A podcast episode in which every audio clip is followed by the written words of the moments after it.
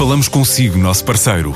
No mundo dos negócios, a transação de imóveis, equipamentos industriais, arte e navios é garantida pela experiência de profissionais, com solidez, rigor e isenção.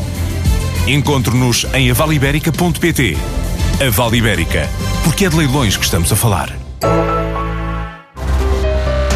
O mercado imobiliário comercial no ano passado terá atingido recordes e este ano continuam os investimentos.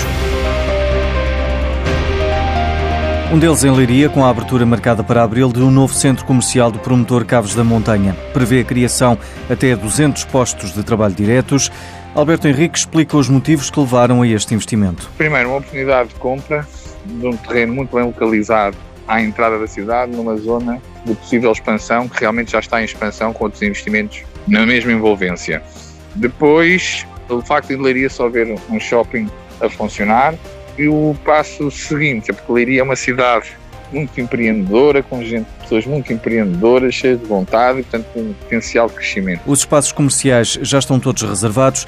Alberto Henriques sublinha que o investimento no imobiliário comercial é uma forma de fugir também à maior volatilidade do mercado habitacional. Funciona também como uma forma de rentabilizar capital, porque acaba por se conseguir diluir um pouco mais o risco não ser tão oscilante como a habitação. E neste arranque de ano, os comentadores de negócios e empresas escolhem os temas que vão marcar 2019. O gestor Miguel Duarte Fernandes aguarda o que reserva a inovação para melhorar a vida das pessoas. 2018 foi um ano cheio de inovação, quer em Portugal, quer no mundo fora, seguindo a tendência de crescimento da gig economy. Destaco duas das principais inovações e lançamentos em Portugal em 2018 que melhoraram a qualidade de vida da população. Em primeiro lugar, as famosas trotinetes elétricas, que permitiram ganhar tempo acelerando as curtas deslocações na cidade, reduzindo ao mesmo tempo a pegada ecológica. E abriram portas à possibilidade de obtenção de um complemento de salário aos chamados juicers. O juicer é o nome dado àqueles que recolhem as trotinetes durante a noite, as carregam em suas casas e as devolvem no dia seguinte, recebendo cerca de 3 euros por cada trotinete carregada. É um valor baixo comparado com outros países que pagam 5 euros por trotinete mais 66%, mas quem carregar 3 trotinetes por dia em Portugal consegue um simpático complemento de 270 euros por mês. O segundo lançamento de 2018 que destaco pertence à Uber, que é um dos maiores motores da gig economy. Mais concretamente, refiro-me ao serviço Uber Eats. Há muitos anos que existem, um pouco por todo o país, serviços de entrega de comida ao domicílio.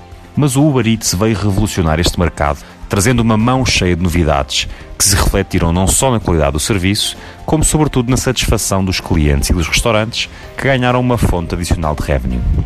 Serviços tão básicos como o acompanhamento em real time da entrega ou o pagamento na própria aplicação com cartão ou PayPal fazem toda a diferença para o cliente.